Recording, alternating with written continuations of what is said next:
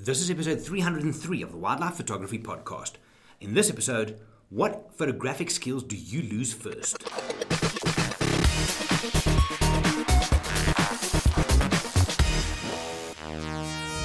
Hey everybody, my name is Jerry, I'm from Wild Eye. It's Thursday, new episode, and in this one I wanted to touch on photographic skills.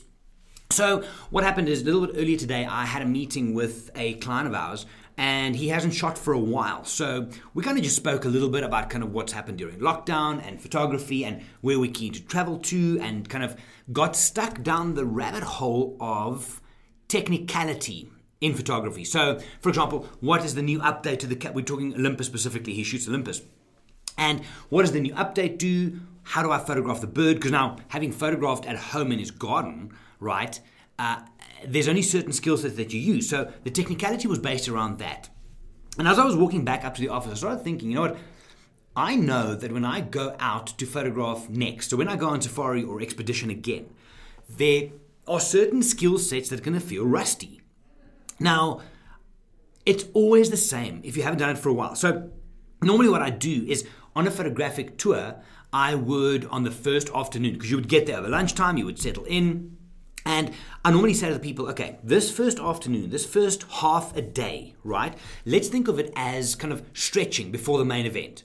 And during that afternoon, I would then just ask people to just shoot, just do their thing. Obviously, I'm there to answer questions, but just leave them to do their thing. And I use that as a way to judge, kind of see where they're at.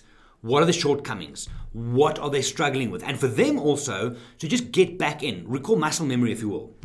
So that's kind of the first afternoon. And the one thing, a couple of my clients have said this to me is, I normally look for weakness and I poke at that because that's where we can get better photographically, right? But in that first afternoon, people find their feet. They kind of just get used to changing things and to kind of how exposure work and aperture works.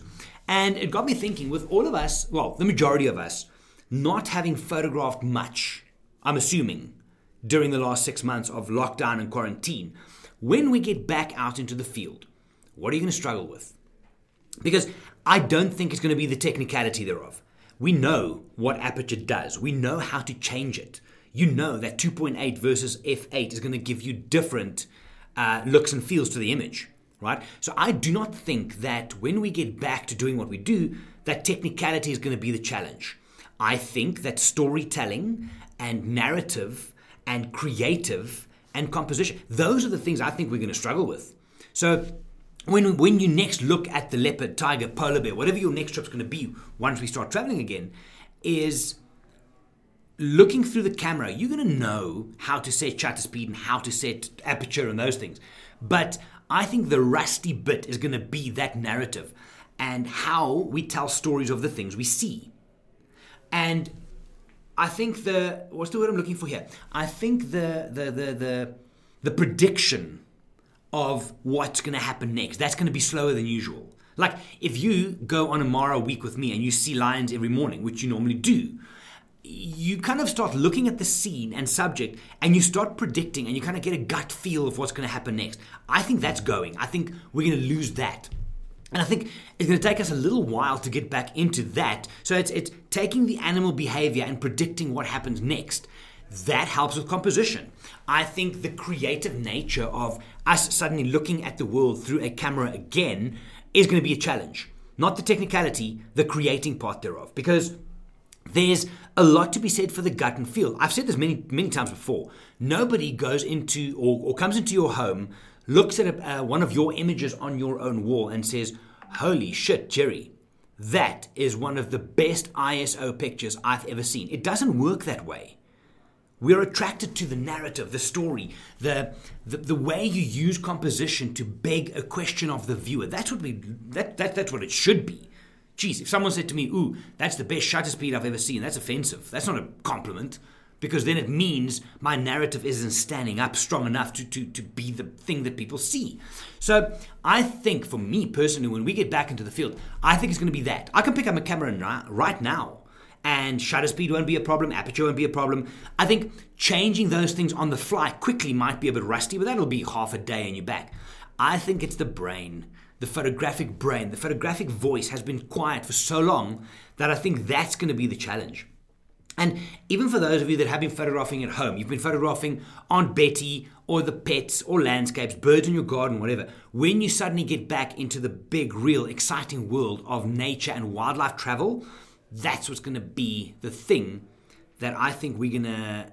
And it's not... A, look, it's a great, it's a wonderful struggle to have, is suddenly to start telling those stories again, because I think we all want it. But I think that's where we're going to kind of get stuck initially.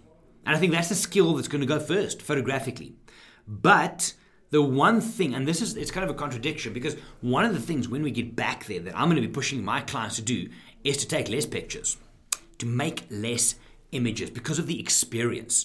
I would rather you get ten good im- good images out of a sighting than one hundred average ones, but you spend more time just watching and smelling and feeling the wind and listening and all of that than just getting stuck behind the viewfinder.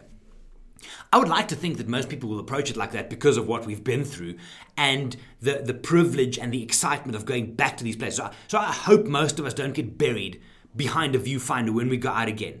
Because you're going to be torn between, shit, I haven't been here for a while, let me do more of this, versus, oh my goodness, it's such a privilege to be here.